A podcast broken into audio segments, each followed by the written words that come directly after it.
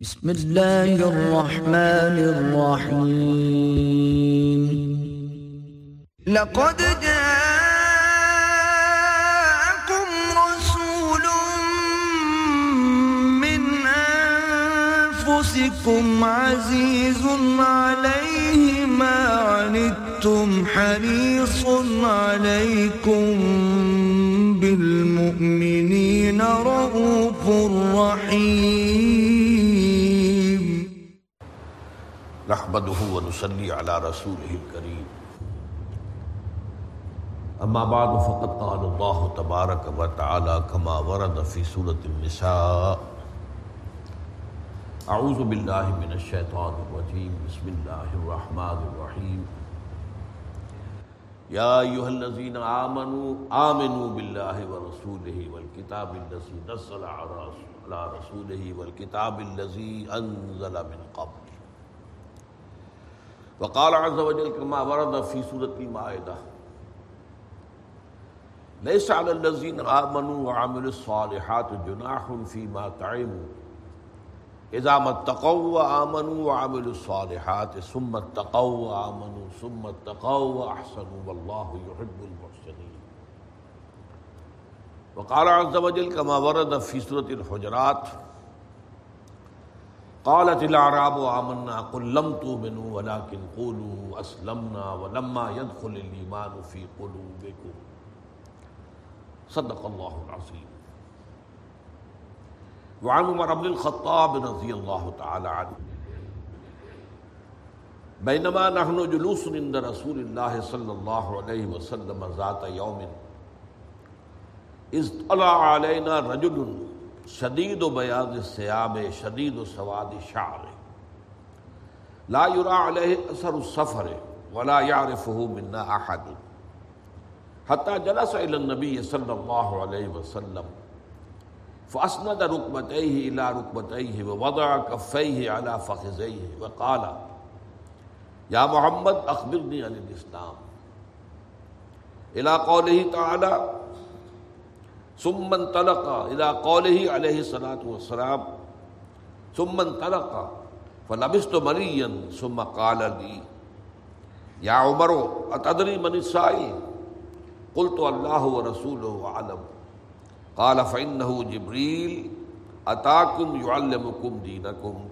رواه مسلم رحمه الله. رب اشرح لي صدري ويسر لي امري واحلل عقدة من لساني يفقهوا قولي. اللهم ربنا الهمنا رشدنا واعذنا من شرور انفسنا اللهم ارنا الحق حقا وارزقنا اتباعه وارنا الباطل باطلا وارزقنا اجتنابه. آمین یا رب العالمین. آج ہم اللہ کے نام سے حدیث جبرائیل کا مطالعہ شروع کر رہے ہیں۔ اس حدیث کے بارے میں میں پہلے آپ کو بتا چکا ہوں کہ اسے ام السنہ قرار دیا گیا۔ ام السنہ سنت کی جڑ، سنت کی بنیاد۔ جیسے سورہ فاتحہ کو کہا گیا ہے، ام القرآن، قرآن مجید کی جڑ اور بنیاد۔ اس حدیث کی عظمت کو عہد حاضر میں دو اشخاص نے پورے طور سے پہچانا ہے۔ اور وہ دونوں غالباً اب تک اسلام نہیں لائے ہیں۔ ایک امریکی ہے، سفید امریکی۔ اور ایک اس کی بیوی ہے جو جاپانی ہے۔ امریکی کا نام، کتاب کا انہوں نے ڈھائی تین سو صفحے پر مشتمل کتاب لکھی ہے اس حدیث اس قدر گہرا مطالعہ کیا ہے۔ جو امریکی ہے، مصنف، اس کا نام ہے ولیم سی چٹک اور اس کی بیوی ہے جاپانی، مراٹا۔ ان دونوں نے مل کر کو آتھر کیا ہے اس کتاب کو۔ Vision of Islam. ہمارے ہاں بھی یہ کتاب شائع کی ہے، سہیل اکیڈمی نے۔ وہ بازار میں مل جاتی ہے، جن کا شوق ہو علمی، وہ اس کتاب کو حاصل کر کے پڑھے بہرحال ان کے بارے میں ابھی تک اطلاع نہیں ہے کہ وہ انہوں نے اسلام کے قبول کرنے کا اعلان کیا ہو، لیکن میں سمجھتا ہوں کہ ذہن اور قلب وہ مسلمان ہیں، اگرچہ انہوں نے ابھی نہ کیا اور ہو سکتا ہے کہ اس اسنا میں ہماری معلومات کا دائرہ جو ہے ابھی وہاں تک نہ ہو اور انہوں نے قبول اسلام کا اعلان کر دیا ہو اللہ عالم یہ حدیث جو ہے، یہ احادیث کے پانچ کتابوں میں مجموعہ میں شامل ہے اور پانچ صحابہ سے مروی ہے ان میں جو متفق علیہ روایت ہے، وہ حضرت ابو حریرہ رضی اللہ تعالی عنہ سے ہے۔ لیکن جو مقبول ترین روایت ہے، وہ وہ ہے جس کا ابتدائی حصہ اور آخری حصہ میں نے ابھی آپ کو پڑھ کر سنایا ہے۔ اس کے راوی حضرت عمر ہے رضی اللہ تعالی عنہ اور یہ مسلم شریف میں ہے۔ اس کے علاوہ حضرت عبداللہ ابن عباس رضی اللہ تعالیٰ عنہما سے یہ مسرت احمد میں مروی ہے۔ رحمہ اللہ حضرت عبداللہ ابن عمر رضی اللہ تعالیٰ عنہما سے چار ترک سے مروی ہے۔ ابو عامر اشری رضی اللہ تعالیٰ عنہ سے یہ مسند احمد میں آئی ہے۔ اور حضرت ابو حریرہ سے جیسا کہ میں نے آپ کو بتایا رضی اللہ تعالی عنہ، یہ بخاری اور مسلم دونوں میں آئی ہے۔ متفق و نظر وہ ہے۔ لیکن بعض صحابہ ہیں جن کے بارے میں کہا جاتا ہے فقہائے صحابہ۔ تو یہ دین کا فہم اور دین کی سمجھ گہرائی میں اس میں ظاہر بات ہے صحابہ برابر تو نہیں تھے، فرق برابر تھا۔ تو حضرت عمر ان میں چوٹی کے آدمی ہیں۔ حضرت عبداللہ ابن عباس کا بھی شمار بھی اس لیے ان دو حدیثوں کو زیادہ اہمیت دی گئی اور سب سے زیادہ جو میں نے آپ سے عرض کیا کہ مقبول ترین جو ہے وہ حضرت عمر سے مروی روایت ہے۔ اس میں اتفاق ہے کہ آ حضور صلی اللہ علیہ وسلم کی حیات دنیاوی کے تقریباً آخری ایام میں یہ واقعہ پیش آیا ہے جو اس حدیث میں بیان ہو رہا ہے۔ فتح الباری اور امدت القاری ان دونوں نے یہ کہا ہے کہ یہ آخری دنوں کا واقعہ ہے۔ اس حدیث کا ہمارے علماء میں سے مولانا بدر عالم میرٹھ ہی رحمۃ اللہ علیہ بہاجر مدنی ان کا پھر انتقال مدینہ منورہ میں ہوا ہے۔ ان کی کتاب ترجمان السنہ۔ اس میں تفصیل کے ساتھ یہ ترک جو میں نے بیان کیے ہیں۔ فلاں صحابی سے راوی ہے، فلاں کتاب میں اس کا مطلب کیا ہے، فلاں صحابی سے روایت ہے، فلاں کتاب میں اس کا مطلب کیا ہے۔ تو اس کی تفصیلات وہاں سے معلوم ہو جائیں گی۔ اب اس میں جو ایک واقعہ بیان ہوا ہے اس واقعے کو سب سے پہلے میں آپ کو بتا دینا چاہتا ہوں اور اس میں اصل بنیاد تو ہماری یہی روایت حضرت عمر ہوگی رضی اللہ تعالیٰ عنہ۔ لیکن واقعے کی تفصیلات کے ضمن میں جو کچھ مزید پہلو جو ہیں دوسری روایتوں میں آئے ہیں وہ بھی میں آپ کو ساتھ ہی بتاؤں گا۔ اس میں یقیناً متن کے الفاظ میں بھی کچھ فرق ہے۔ لیکن زیادہ جو ہے واقعاتی تفاصیل میں جو ہے وہ فرق زیادہ اور یہ میں نے جو پہلی تقریر کی تھی، تعارفی تقریر یا ابتدائی تقریر، یا تمہیدی تقریر، اس میں آپ کو بتا دیا تھا کہ قرآن مجید میں اور حدیث میں یہ بہت بڑا بنیادی فرق ہے۔ قرآن وہی جلی پر مبنی ہے وہی جلی پر مشتمل ہے اور وہ بال لفظ ہے وربل ریگولیشن ہے، الفاظ اللہ کے لیکن حدیث نبوی بھی اگرچہ وہی پر مبنی ہے، اس کو وہی خفی کہتے ہیں۔ لیکن اس کے الفاظ متفق علیہ نہیں ہے محفوظ نہیں ہے اس میں راویوں کے بیان میں لفظی طور پر فرق ہو جاتا ہے، کوئی ترتیب کے اندر بھی فرق ہو جاتا ہے۔ اور اس کی میں نے مثال دی تھی کہ ابھی آپ کوئی چند جملے کسی محفل میں بولیے اور پھر تھوڑی دیر کے بعد اس محفل کے شرکا سے پوچھیے میں نے کیا کہا تھا؟ تو اس تمام کے بیان کے اندر جو ہے کچھ نہ کچھ فرق ہوگا، تھوڑا تھوڑا فرق ہوگا۔ تو یہ حدیث جو ہے اپنے ایسنس کے اعتبار سے، اپنے ہدف اور مضمون کے اعتبار سے تو متفق علیہ ہے، کوئی شک نہیں، کوئی اختلاف نہیں۔ لیکن لفظی طور پر فرق موجود ہے متن میں بھی اور واقع کی تفصیلات میں بھی۔ اب یہ کہ یہ روایت عمر رضی اللہ تعالیٰ سے ہم اس کا ترجمہ کر رہے ہیں۔ حضرت عمر فرماتے ہیں رضی اللہ تعالیٰ عنہ، بینما نحن جلوس عند رسول اللہ۔ ہے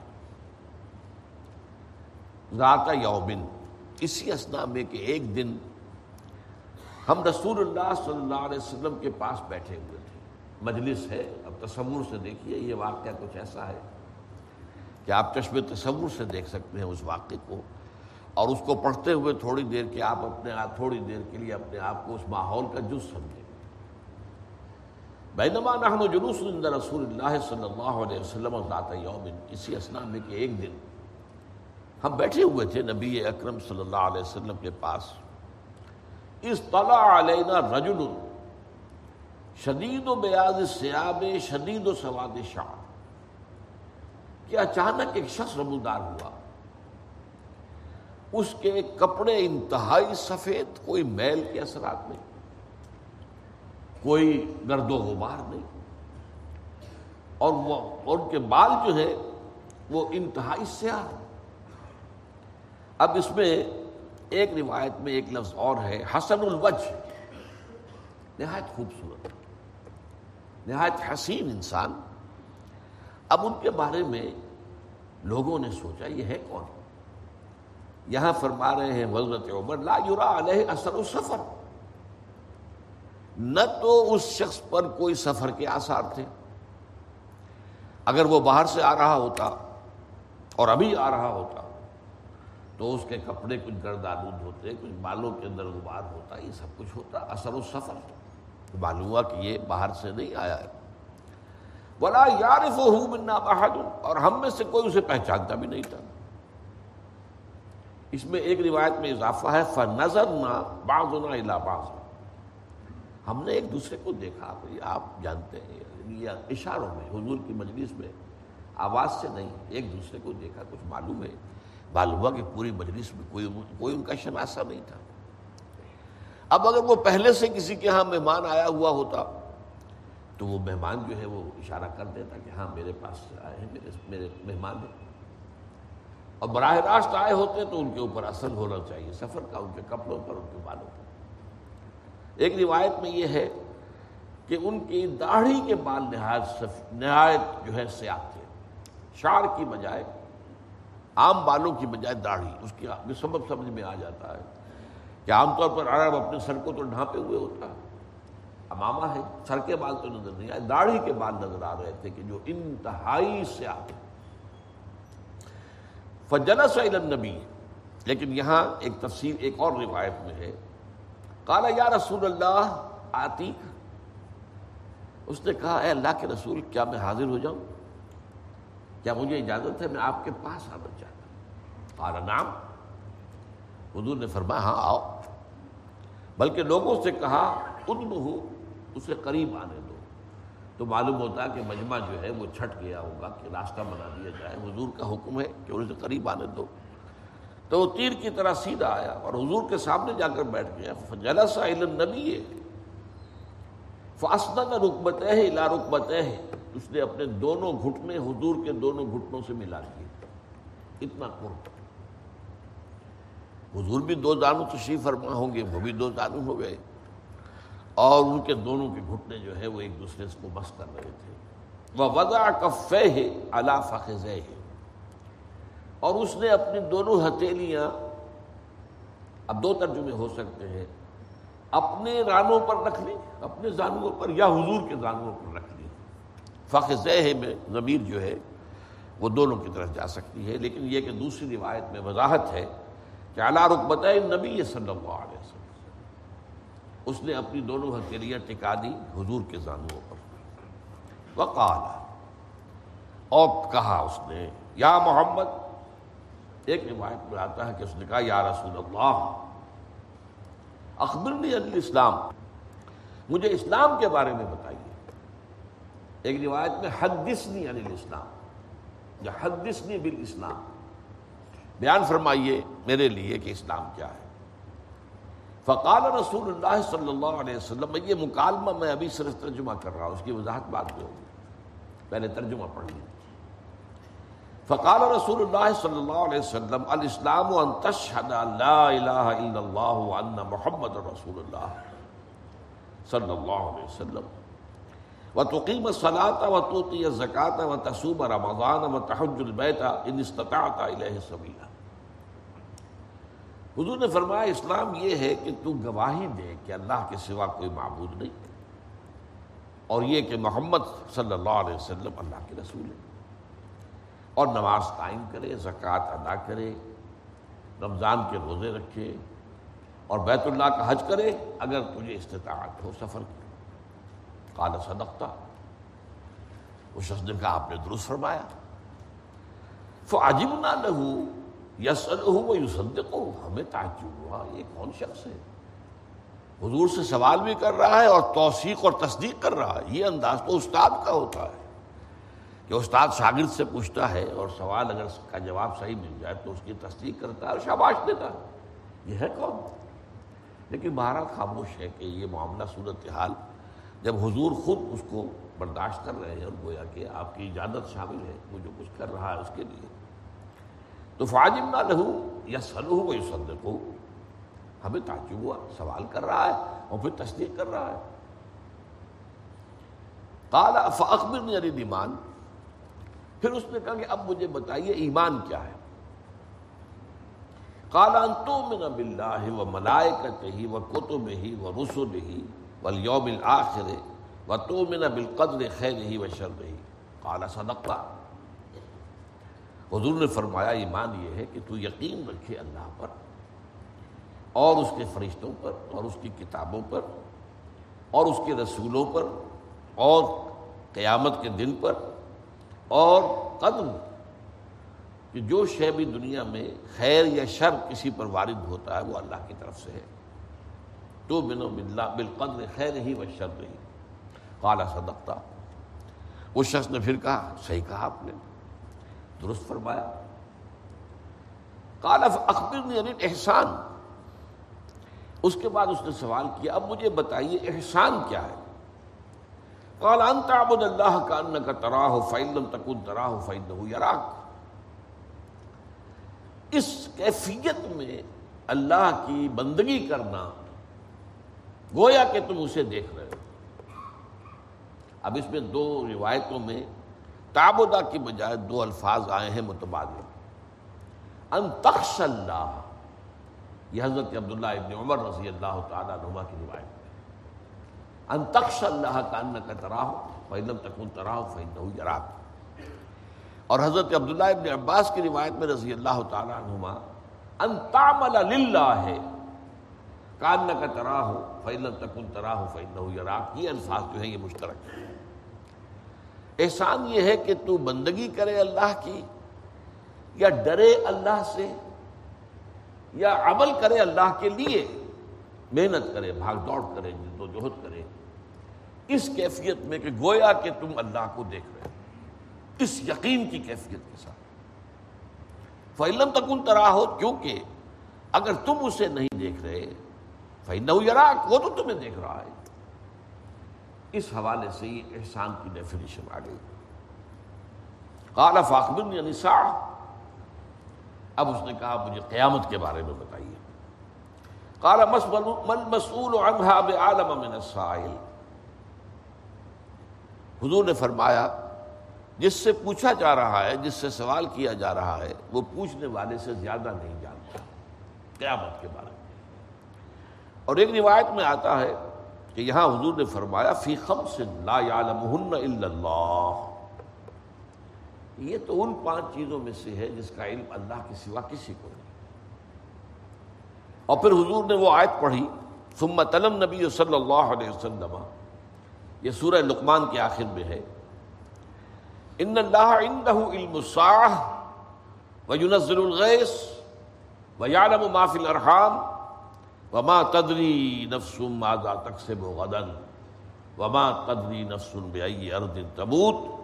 ان اللہ علیم الخبیر اللہ تعالی ہی ہے جس کے پاس قیامت کا علم ہے، کہ وہ کب آئے وہی ہے جو بارش برساتا ہے۔ وہی ہے جو جانتا ہے کہ ماں ماؤں کے پیٹوں میں کیا ہے۔ اور کسی انسان کو، کسی زی نفس کو یہ معلوم نہیں ہے کہ وہ کل کیا کمائی کرے گا۔ کل کوئی نیکی کمائے گا یا بدی کمائے گا۔ یا دنیا کی کمائی کے اعتبار سے بھی کیا پتہ وما تدری نفسن بھی آئیے اردن تبوت۔ اسی طرح کسی انسان کو، کسی کو یہ معلوم نہیں ہے کہ اس کی موت کس جگہ واقع ہے کیا پتہ ہے ساری عمر تو اپنے شہر میں مقیم رہا اور آخری وقت میں کسی سفر پر نکلا اور سفر میں موت آ گئی تو کچھ معلوم نہیں موت کہاں آئے گی۔ ان اللہ علیم الخبیر۔ یہ تو اللہ ہی ہے جو ہر چیز کا علم رکھتا ہے اور ہر شے سے باخبر ہے۔ کالا فخبر امارات ہاں تو حضور یہ تو بتا دیجیے کہ اس قیامت کی نشانیاں کیا ہوں۔ کیسے معلوم ہوگا کہ قیامت قریب آ گئی؟ کال ان تلد الامت ربتہا جب تم دیکھو گے کہ لونڈی اپنی مالکہ کو جنے گی۔ اس کا مفہوم کیا ہے؟ اکثر کے نزدیک یہی ہے کہ اتنی سرکش ہو جائے گی اولاد کہ بیٹیاں جو عام طور پر زیادہ جو ہے وہ اپنے والدین کا ادب کرنے والی اور زیادہ جو ہے اپنی بات کو، اپنی آواز کو پست رکھنے والی ہے۔ ان کا حال یہ ہو جائے گا کہ گویا کہ اپنی ماؤں کی مالکہ ہے مائیں ان سے ڈریں گی کہ ان کی کسی غلط بات میں میں نے ٹوک دیا تو پتہ نہیں، پلٹ کر یہ کیا کہہ دیں۔ زیادہ زبان خاموش رکھیں زبان بند رکھیں انترے دل امت اور اب بتا کہ لوڈی اپنی مالکہ کو جنے۔ وہ انتر الحفات العرات العالت شاہ یہ تتاولون فی البنیان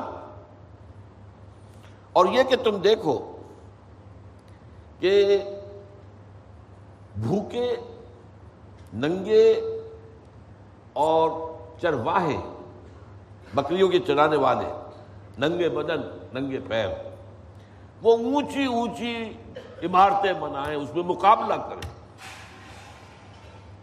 اب یہ صورتحال وہ ہے، نوٹ کر دیجیے کہ یہ دوسری جو ہے کیفیت، یہ آج عالم عرب میں صد فیصد نظر آ رہی اس لیے کہ حضور سے پوچھا بھی گیا تھا یہ حضرت ابن عباس رضی اللہ تعالیٰ عنہما کی روایت میں اضافہ ہے۔ حضرت جبرائیل نے پانچواں سوال کیا، یا رسول اللہ ہے وہ من اصحاب الشاہ الحفاط الجیا العالت یہ کون ہے جو بھوکے، ننگے ننگے پاؤں اور بکریوں کے چرواہے فرمایا، العرب وہ عرب ہوں گے۔ اور یہ منظر آج ہمارے سامنے ہے۔ دبئی کہاں سے کہاں پہنچا ہوا ہے۔ سو سال پہلے ان کے پاس کھانے کو کچھ نہیں تھا۔ پہننے کو کپڑے نہیں ہوتے تھے، پاؤں میں جوتے نہیں ہوتے تھے۔ پورے عرب کا معاملہ بھی یہی تھا۔ یہ معاملہ جو ہے تو تقریباً ستر اسی برس ہوئے ہیں کہ صورتحال بدلی ہے، جبکہ تیل دریافت ہوا اور تیل نکلنا شروع ہوا۔ لیکن اب کہاں تک پہنچ گیا ہے؟ اس کا آپ اندازہ کیجیے صحراؤں میں گلو گلزار آپ اگر ابو ظہبی کے ایئرپورٹ سے جائیں، ابو ظہبی شہر، تو درمیان میں آپ کو پورا ایسا نقشہ نظر آئے گا، جس سے کہ یہ تو چمنزار ہے۔ اس لیے کہ سڑک کے دونوں طرف اونچے اونچے پشتے بنا دیے ہیں، تاکہ اس سے آگے نگاہ نہ جائے۔ اس سے آگے نگاہ جائے گی تو سہرا نظر آئے گا، چٹیل، بنجر۔ لہذا نگاہ رہے گی انہیں پشتوں کے اندر اندر۔ اور اس میں ہر جگہ گھری جو ہری بھری گھاس ہے، اور پھول کے پودے ہیں، اور دیہات خوبصورت منظر ہے۔ یہ آپ دبئی میں دیکھ لیجیے، یہ آپ ابو ظہبی میں دیکھ لیجیے۔ ان کے کارنش جو ہیں، جو ساحلی سڑکیں ہیں، پورے امریکہ میں میں کہیں میں نے ایسا جو ہے آراستہ، پیراستہ اور عالی شان اور خوبصورت میں نے کہیں کارنش جو ہے، کہیں جو ہے ساحلی سڑک ایسی نہیں دیکھی جیسے وہاں۔ اب جدے کے اندر بھی یہی حال ہے۔ ریاض کا کیا حال ہے؟ جدہ کے اس کے سال میں اور دبئی میں سمجھتا ہوں کہ ان کے بعد جو ہے ابھرنا شروع ہوا، لیکن وہ سب سے آگے نکل گئے۔ Seven star hotel. یہ حال ہے اس عرب کا، جس کے بارے میں فرمایا، انتر الحفات العرات العالت یتتاولون فی البنیان۔ یتتاولون یہ باب تفاول سے آیا ہے۔ ایک دوسرے کا مقابلہ کرنا۔ اور یہ میں، اب تو میرا داخلہ جو ہے وہ تیرہ چودہ سال سے بند ہے یو اے ای میں۔ لیکن یہ کہ اس سے پہلے میں جاتا رہا ابوظہبی دبئی۔ تو وہاں میں ایک بلڈنگ میں ٹھہرا ہوا تھا اور اس کے برابر بڑی اونچی عالیشان بلڈنگ اسے گرا رہے تھے۔ نہیں کہ نہیں۔ میں نے پوچھا، یہ کیا افتاد ہے؟ یہ کیوں گرا رہے اس میں تو کوئی ابھی تو یہ آبادی ہوا ہے شہر۔ کوئی پرانی عمارت ہے تو یہ ہے نہیں۔ کہنے لگے اس کے قریب میں اس سے اونچی عمارت بن گئی ہے۔ لہذا اب اس عمارت کو گرا کر اور اس سے اونچی عمارت بنانی ہے۔ یہ مقابلہ جو ہے یہ تتاون فی البنیان۔ عمارتوں کی اونچائی میں وہ ایک دوسرے کا مقابلہ کریں گے۔ یہ نقشہ میں اپنی آنکھوں سے دیکھ کر آیا۔ اس کے بعد سمن تلقا حضرت عمر فرماتے ہیں رضی اللہ تعالیٰ پھر وہ شخص چلا گیا۔ فلبس تو ملین تو میں کچھ متردد سا رہا میرے ذہن میں یہ الجھن رہی، یہ ساحل کون تھا؟ لبس تو ملین فقال علی تو مجھ سے حضور نے فرمایا، یا عمر و تدریمن ساحل۔ اے عمر، تمہیں معلوم ہوا یہ کون تھا؟ کل تو اللہ و رسول عالم۔ میں نے کہا اللہ اور اس کا رسول بہتر جانتے ہیں۔ صحابہ کا عام معمول یہی تھا۔ قال، حضور نے فرمایا، فَإِنَّهُ جبریل اتاکم یعلمکم دینکم یہ جبرائیل تھے جو آئے تھے تمہیں تمہارا دین سکھانے کے لیے۔ اب یہ جو اختتامی حصہ ہے، یہ حضرت عمر کی اس روایت میں بہت ہی مختصر ہے اور نامکمل ہے۔ ایسے محسوس ہوتا ہے کہ جیسے حضرت عمر جیسے ہی وہ شخص بھی نکلا واپس گیا، حضرت عمر بھی وہاں سے کوئی ضرورت ہوگی، آپ کو جلدی ہوگی، آپ وہاں سے روانہ ہو گئے تو بعد میں جو پیش آیا وہ انہیں معلوم نہیں تھا۔ بعد میں جو پیش آیا وہ کیا تھا؟ کہ ذرا سے توقف کے بعد جب وہ شخص چلا گیا تو حضور نے فرمایا رد تو علیہ۔ اس شخص کو ذرا لوٹا کر لاؤ میرے پاس۔ کہیں فرمایا التمسو ہو، ذرا اس سے تلاش کرو۔ اس آدمی کو میرے پاس لاؤ۔ فلم یا شعین انہیں کچھ ہے معلوم نہیں ملی۔ کہیں آدمی کا سراغ نہیں ملا، کہیں اس کے بارے میں کچھ معلومات حاصل نہیں زمین کھا گئی ہے، آسمان جو ہے، اس نے نگل دیا ہے۔ کیا ہوا ہے؟ کچھ پتہ نہیں چلا۔ کوئی سراغ نہیں۔ اس پر حضور نے فرمایا او ہو یہ جبرائیل تھے۔ اور اس کے بارے میں آتا ہے ولزی نفسی میں یدے ہی قسم ہے، یہ حضرت ابو عامر اشری سے روایت ہے مسند احمد میں ولزی نفسی میں یدے ہی ما جانی قطو اللہ وان عارف ہو اللہ تکون حاضر مرہ اس ہستی کی قسم جس کے ہاتھ میں میری جان ہے۔ کبھی ایسا نہیں ہوا کہ جبرائیل میرے پاس آئے ہوں، مگر میں ان کو پہچان لیتا تھا۔ یعنی حضرت جبرائیل ایک تو آتے تھے، فرشتے کی اصل شکل تھی وہ تو غیر مرئی تھی۔ صرف آواز سنائی دیتی تھی اور وہ بھی آواز بھی لفظی نہیں ہوتی تھی۔ بلکہ جیسے گھنٹیوں کی بن سی ہو، گھنٹیوں کے اندر جو آواز پڑ رہی ہوتی ہے۔ جیسے تار گھر میں کبھی گر گر گر یہ جو ہوتا تھا گٹ گر لیکن اسی سے پھر میسج بنا لیا جاتا تھا۔ تو اس طرح کی آواز آتی تھی۔ اور اس کے ساتھ ہی وہ الفاظ کے ساتھ ہی مفہوم حضور کے قلب پر اتر جاتا تھا۔ تو وہی تو اس شکل میں آتی۔ لیکن متعدد مواقع پر حضرت جبرائیل علیہ السلام انسانی شکل میں آئے۔ جس کا ایک واقعہ یہ ہے جو یہاں سامنے بیان آ گیا ہے۔ اور عام طور پر ایک نہایت خوبصورت صحابی تھے، حضرت دہیا کلبی رضی اللہ تعالیٰ۔ ان کی شکل میں آتے تھے۔ لیکن حضور پہچانتے تھے، پہچان جاتے تھے کہ یہ دہیا نہیں ہے، یہ دہیا کی شکل میں حضرت جبرائیل ہے۔ تو اس ہستی کی جان، قسم جس کے ہاتھ میں میری جان ہے میرے پاس کبھی نہیں آیا جبرائیل جبکہ میں نے اسے پہچان نہ لیا ہو۔ اللہ حاضر مرہ اس اس دفعہ کے سوا۔ اسی طرح یہ حضرت عبداللہ ابن عمر رضی اللہ تعالیٰ عنہما کی روایت میں ہے، ما جانی فی صورت اللہ عرفت ہوں غیر و حاضر سورہ کبھی ایسا نہیں ہوا کہ کسی بھی شکل میں، کسی صورت میں حضرت جبرائیل آئے ہوں اور میں نے پہچانا نہ ہو، صرف سوائے اس مرتبہ کے۔ اب اس میں یہ بھی جان دیجیے کہ یہ جو فرمایا کہ یہ جبرائیل تھے جو تمہیں تمہارا دین سکھانے آئے تھے، تو اس کے ضمن میں جو بخاری کی روایت اور اور حضرت ابو حریرہ سے مسلم کی روایت ہے، اس میں الفاظ یہ ہیں، اضافی۔ ارادہ ازلم تسلو جبرائیل اس لیے آئے تھے، انہوں نے چاہا کہ تم وہ چیزیں جان لو جن کے بارے میں تم نے سوال نہیں کیا۔ دین کی بعض حقیقتیں ایسی ہیں جن کے بارے میں تمہیں سوال کرنا چاہیے تھا، تمہیں پوچھنا چاہیے تھا، وضاحت طلب کرنی چاہیے تھی۔ تم نے نہیں کی ہے۔ تو حضرت جبرائیل آئے ہیں اس خلا کو پر کرنے کے لیے۔ اسلم تسلو جبکہ تم نے سوال نہیں کیا۔ دوسرے یہ کہ عبداللہ ابن عمر رضی اللہ تعالی عنہما کی روایت میں یہ الفاظ بھی ہے مار آئے نا رجل اشد و توقیر اشد توقیر رسول اللہ بن حاضر رجل ہم نے نہیں دیکھا کسی انسان کو کہ وہ اتنی عزت کرتا ہو اللہ کے رسول کی جتنی کہ وہ شخص کر رہا ہے کان نہ رسول اللہ صلی اللہ علیہ وسلم۔ ایسے محسوس ہوتا تھا کہ یہ تو حضور سے واقف ہے، حضور کو جانتا ہے۔ حضور کے مرتبے سے واقف ہے، حضور کے نبوت و رسالت سے واقف ہے۔ تو یہ میں نے آپ کے سامنے واقعہ رکھ دیا، ابتدا اس کی کیا تھی؟ اور انتہا کیا ہوا ہے اور اس میں یہ کہ حضرت عمر نے جو فرماتے ہیں کہ میں فلبست ملین تو میں ذرا متردد رہا اور اس میں روایات میں آتا ہے دو یا تین دن کے بعد ہو سکتا ہے کہ حضرت عمر کی ملاقات حضور کی خدمت میں حاضری اس کے بعد دو دن بعد، تین دن بعد ہوئی۔ کیونکہ عام طور پر یہ معلوم ہے کہ حضرت عمر نے ایک انصاری صحابی کے ساتھ معاہدہ کیا ہوا تھا۔ دکان تھی مشترک۔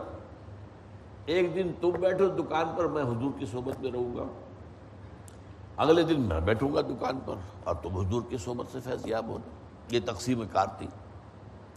تو اگلے دن شاید وہ اپنے اس معاہدے کی وجہ سے نہیں آئے اور اس کے بعد ایک اور دن ہو سکتا ہے کہ وہ کسی اور مصروفیت کی وجہ سے نہیں آئے۔ اب جب آئے تو حضرت، حضور صلی اللہ علیہ وسلم نے حضرت عمر کے چہرے پر پڑھ لیا کہ یہ کچھ مرتب، متردد سے ہے کچھ تشویش میں ہے۔ تو حضور نے خود پوچھا، یا عمر و تدوی منی ساحل ہے عمر، تمہیں معلوم ہوا یہ ساحل کون تھا؟ کل تو اللہ و رسول و عالم تو حضرت عمر نے فرمایا اللہ اس کے رسول بہتر جانتے قال فین جبریل اتاکم یعلمکم دینکم۔ یہ جبرائیل تھے جو آئے تھے تمہیں تمہارا دین سکھانے کے لیے۔ اور میں نے بتا دیا، بخاری کی روایت میں یہ بھی ہے کہ اس لم تسلو جو کہ تم نے سوال نہیں کیا۔ اب اس میں جو چار سوال آئے ہیں جن کے جوابات حضور نے دیے ان میں ایک بات نوٹ کیجیے، اہم ترین سوال پہلے دو ہیں۔ ایمان کیا ہے؟ اسلام کیا ہے؟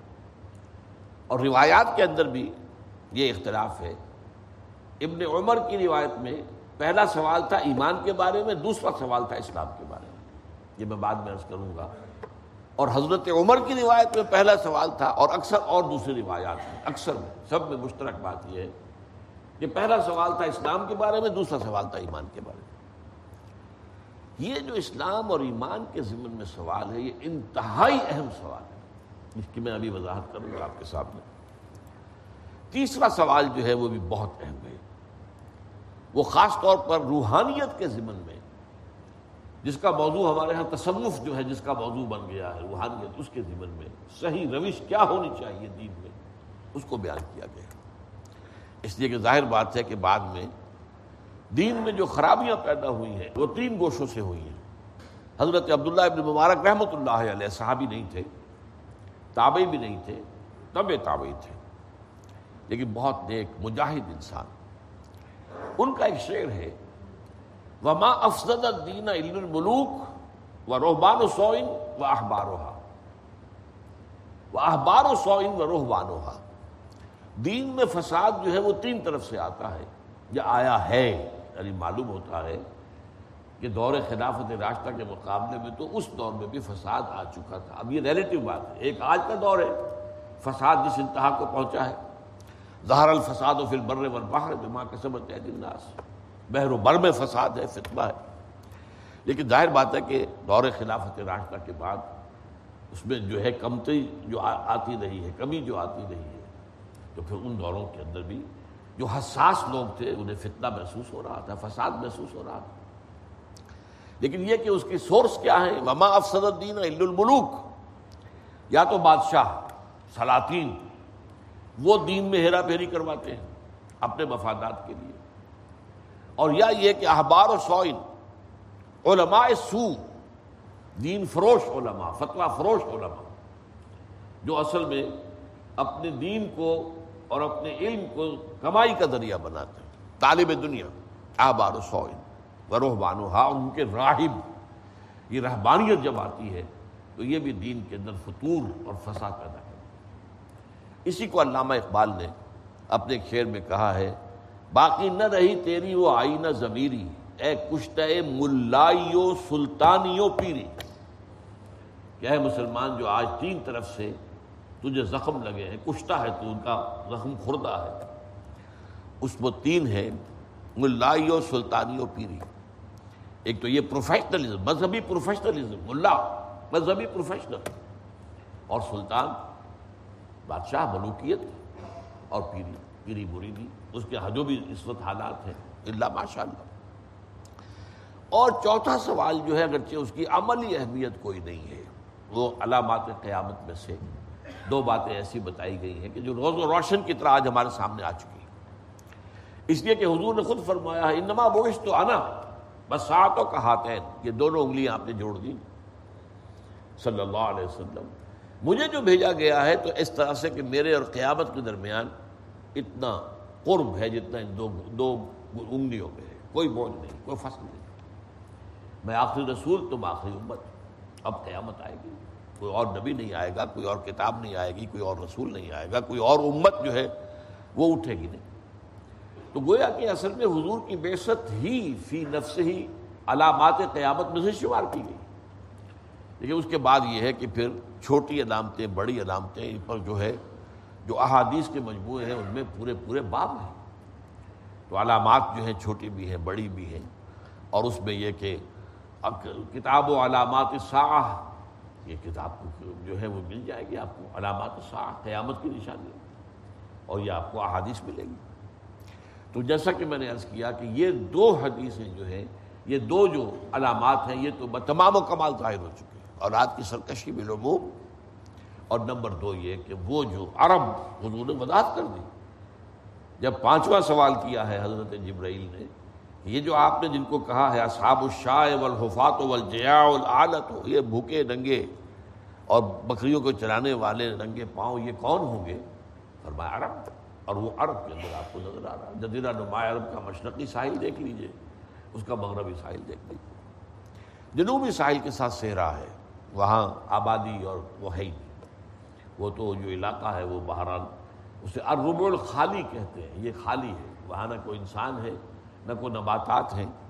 اس میں تو ایسا ریت بھی ایسی ہے کہ جس پر کوئی شے ٹھہر ہی نہیں سکتی، وہ سیدھی نیچے جاتی۔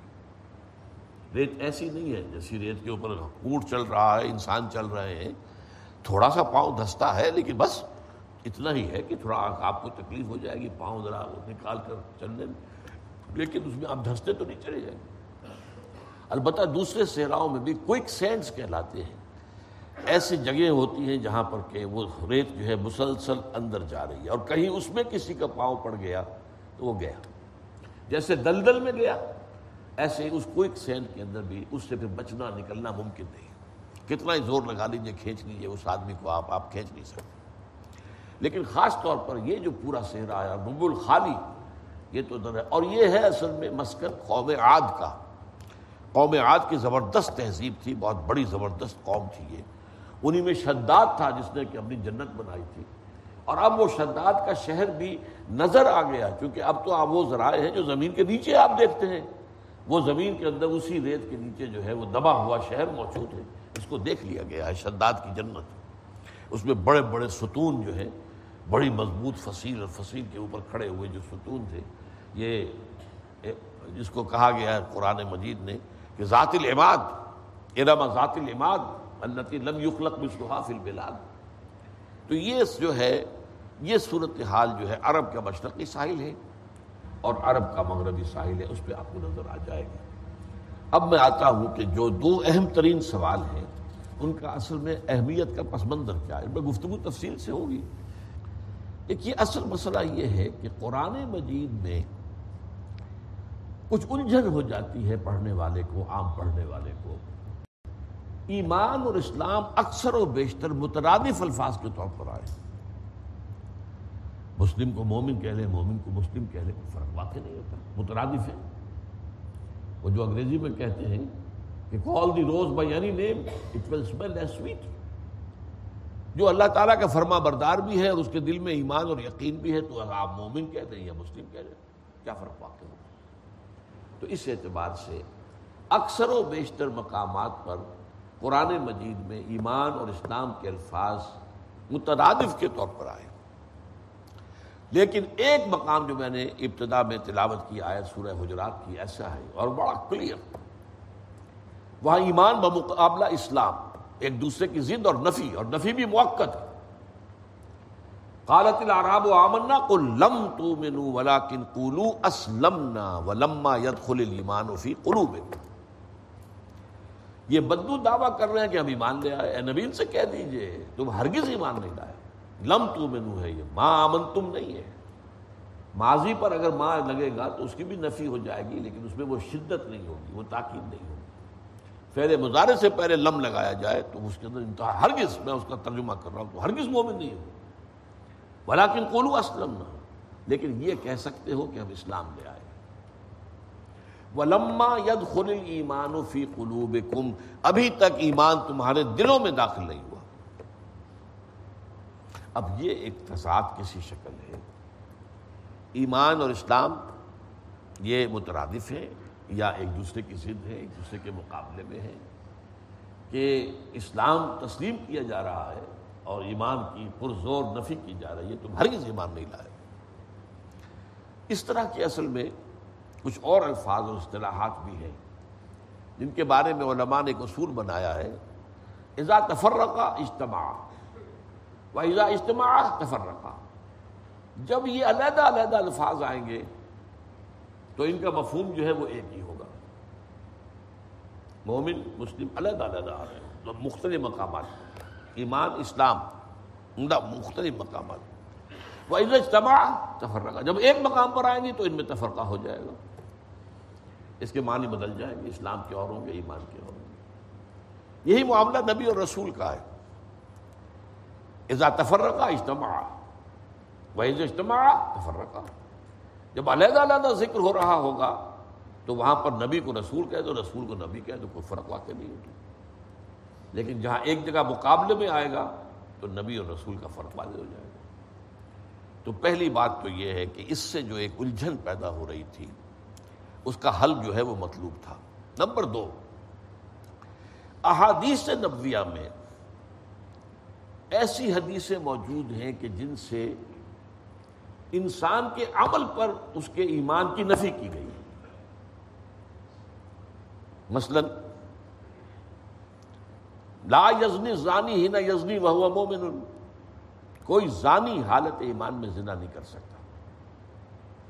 ولا یس کو سارے کو ہی نہ یس کو وہ مومن. کوئی چور حالت ایمان میں چوری نہیں کر سکتا.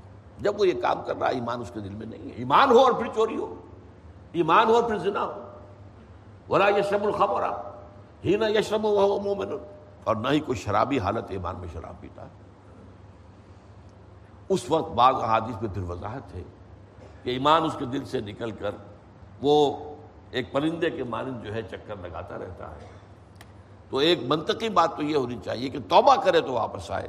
لیکن علماء کا اس میں ایک اتفاق ہے تقریباً کہ اس عمل سے فارغ ہو جاتا ہے تو پھر ایمان اس کے دل میں آ جاتا ہے۔ لیکن اس سے ایک بات ثابت ہو گئی کہ گناہ کبیرہ سے گویا کہ ایمان کی نفی ہے۔ یہ وہ چیز ہے کہ جس سے بہت بڑی گمراہی پیدا ہوئی۔ چنانچہ سب سے بڑا گمراہ فرقہ یا جماعت یا گروہ جو پیدا ہوا اسلام میں خوارج، وہ اسی بنیاد پر ہوا۔ گناہ کبیرہ کا مرتکب کافر ہو گیا۔ جب کافر ہو گیا تو اس کی جان اور مال مباح مرتد ہے، قتل کر دیا جائے گا۔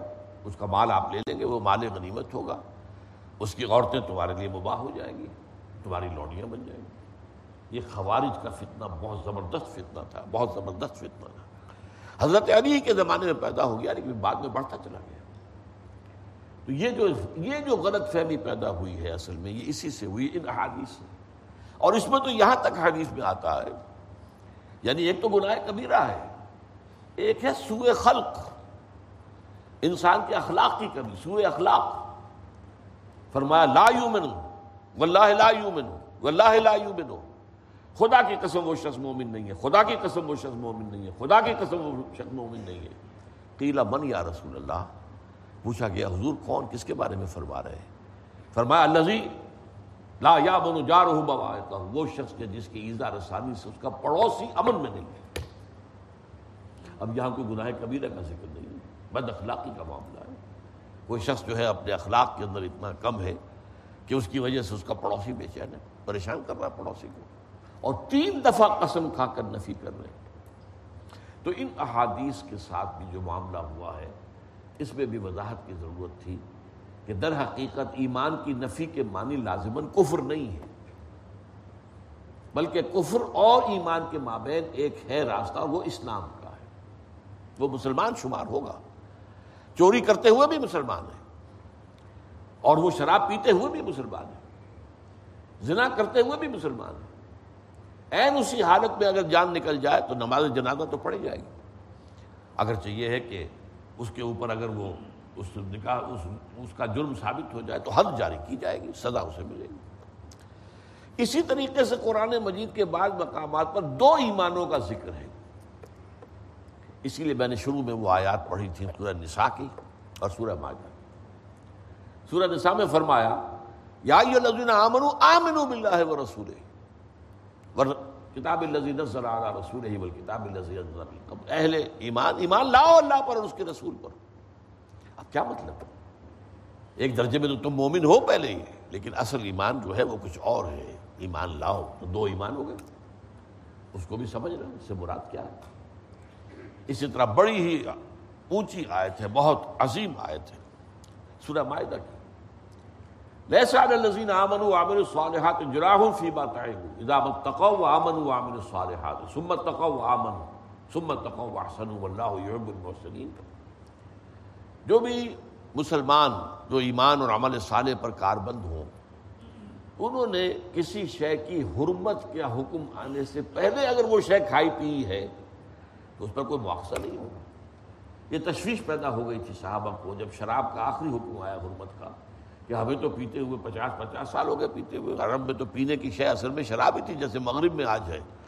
ہوٹل میں جا کر آپ کو پانی نہیں ملے گا، وہ تو شراب جتنی چاہ بن تو ہمارے تو ایک ایک، یوں سمجھیے کہ جدید اصطلاح میں کہیں گے، ایک ایک سیل کے اندر جو ہے وہ شراب کا زہر جو ہے اور شراب کی نجاست وہ پہنچی ہوئی ہے۔ اور میں نہیں، اس کے آخری حکم سے، پروہیبیشن کے آخری حکم آنے سے پہلے اگر پی گئی ہے، کوئی پرواہ نہیں۔ اب یہاں پھر تین درجے آئے۔ ایزامت تقو وہ آمن عامر صالحات جبکہ وہ ایمان لائے ہیں اور نیک عمل کر رہے ہیں۔ سمت تقو پھر اور تقوا آیا۔ وہ آمن اور ایمان لائے۔ اب ایک ایمان وہ اور دوسرا ایمان یہ۔ سمت تقو وہ حسن اور اس کے بعد مزید تقوا اور اس سے درجہ احسان پر فائز ہو۔ یہ میں نے آپ کے سامنے چند مسائل رکھے ہیں جن کا حل ان سوالات کے جو جوابات حضور نے دیے ان میں موجود ہے بارک اللہ علی ولکم فی القرآن العظیم و نفعنی علی ویاکم بالآیات و ذکر الحکیم۔